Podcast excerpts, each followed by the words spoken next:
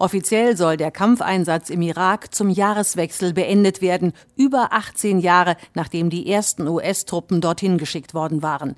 Die Rolle der USA sei es in Zukunft, auszubilden, zu assistieren, zu helfen und wenn nötig mit dem sogenannten Islamischen Staat fertig zu werden, sagte US-Präsident Joe Biden. Er traf sich am Montag mit dem irakischen Regierungschef al-Qasimi. Die USA wollen dem Land unter anderem bei der Ausrichtung der Wahl im Oktober und beim Kampf gegen das Coronavirus helfen. Im Moment sind noch 2500 US-Soldaten im Irak stationiert. Wie viele abgezogen werden, darüber wurde zunächst nichts gesagt. Schon jetzt liegt der Schwerpunkt der USA auf der Ausbildung irakischer Truppen. Das offizielle Ende des Kampfeinsatzes werde, so heißt es, keine größeren Veränderungen bringen. Allerdings hat es hohe symbolische Bedeutung.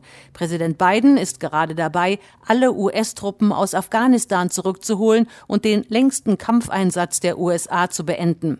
Der Irak hat die USA über einen ähnlich langen Zeitraum beschäftigt.